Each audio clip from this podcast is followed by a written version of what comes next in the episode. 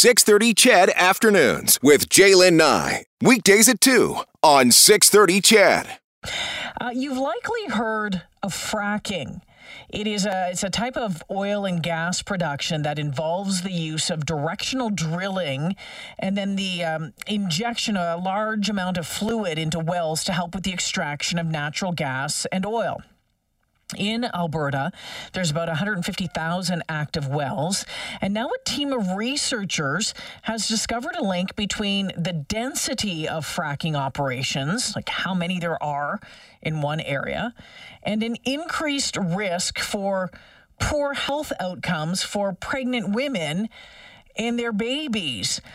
Doctor Amy Metcalfe is an associate professor in the Department of Obstetrics and Gynecology at the Cummings School of Medicine at the University of Calgary. And Doctor Carly McMorris is a child clinical psychologist and an associate professor at the Workland School of Education at the Cummings School of Medicine at the University of Calgary. Doctor Metcalfe, Doctor McMorris, welcome to the show. Hi. Hi. Thanks. Boy, oh boy. Thanks need, for having us. Need bigger business cards for both of your job titles. um, let's start with this this afternoon. Doctor Metcalfe, first off, I'm interested in why this research began. What what led to the study? Honestly, this, this research study really sprang out of uh, a funding opportunity for interdisciplinary research that was a call put out by the New Frontiers and Research Fund, which is looking to fund research that was done across different types of, of pillars of research that wouldn't traditionally be funded by the main funders of health research in Canada.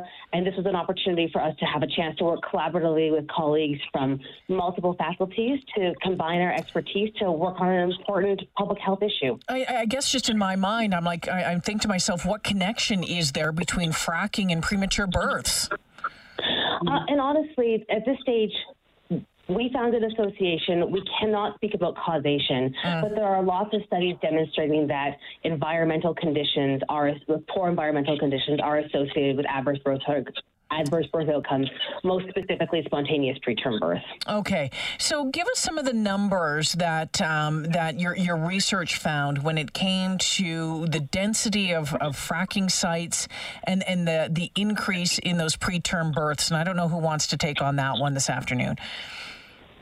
Carly, do you want me to take that? Yes.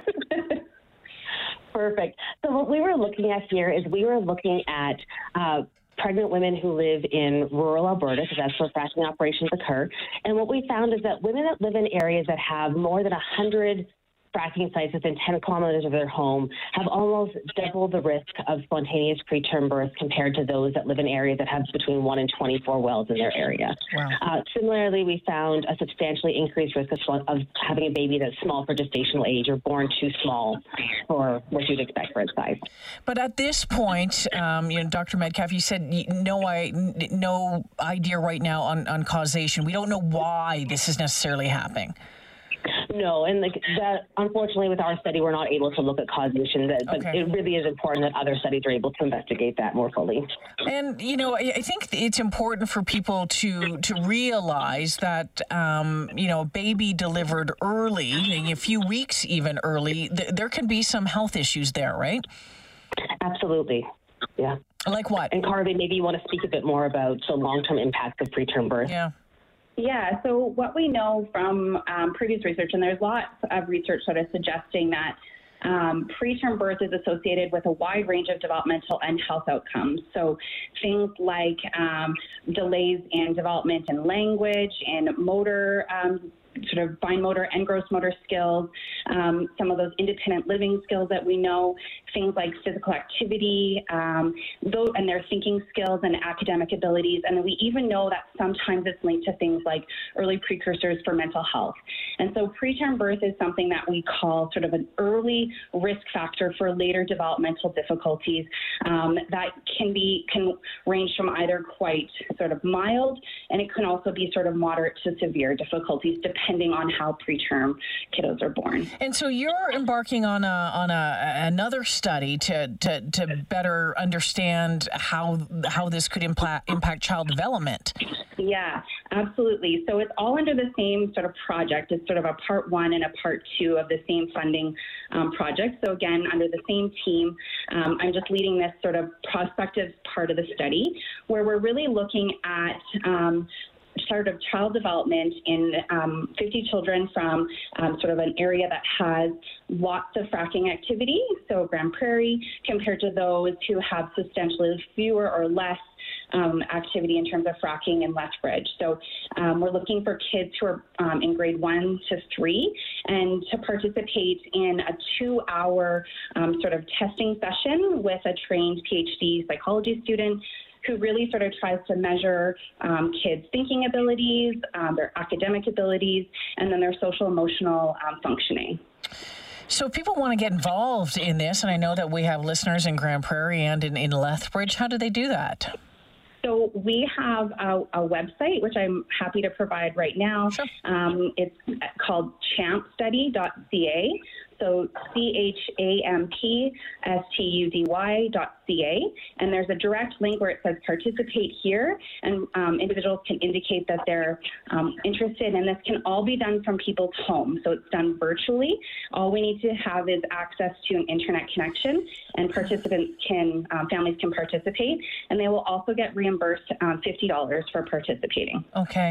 Doctor Metcalfe, I guess long term, what is the hope that the study that's just been done, the study that is going to get underway here, what are your hopes that it will lead to? What could, could it affect policy decision? I think that's the hope, and also really improve our understanding of, of risk factors for adverse pregnancy outcomes.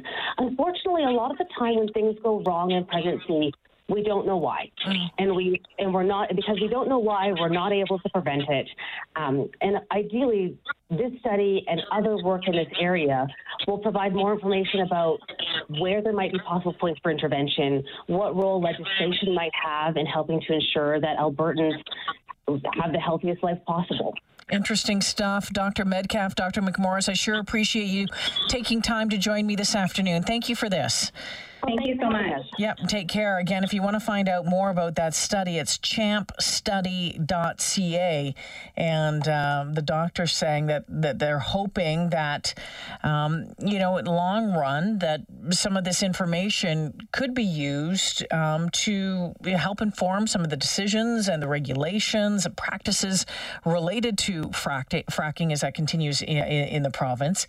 Uh, right now, apparently, current legislation in the province requires that fracking sites be at least one hundred meters away from residential locations. one hundred meters sounds pretty close, but uh, what do I know? Um, but there you go. So again, it's champ study dot c a.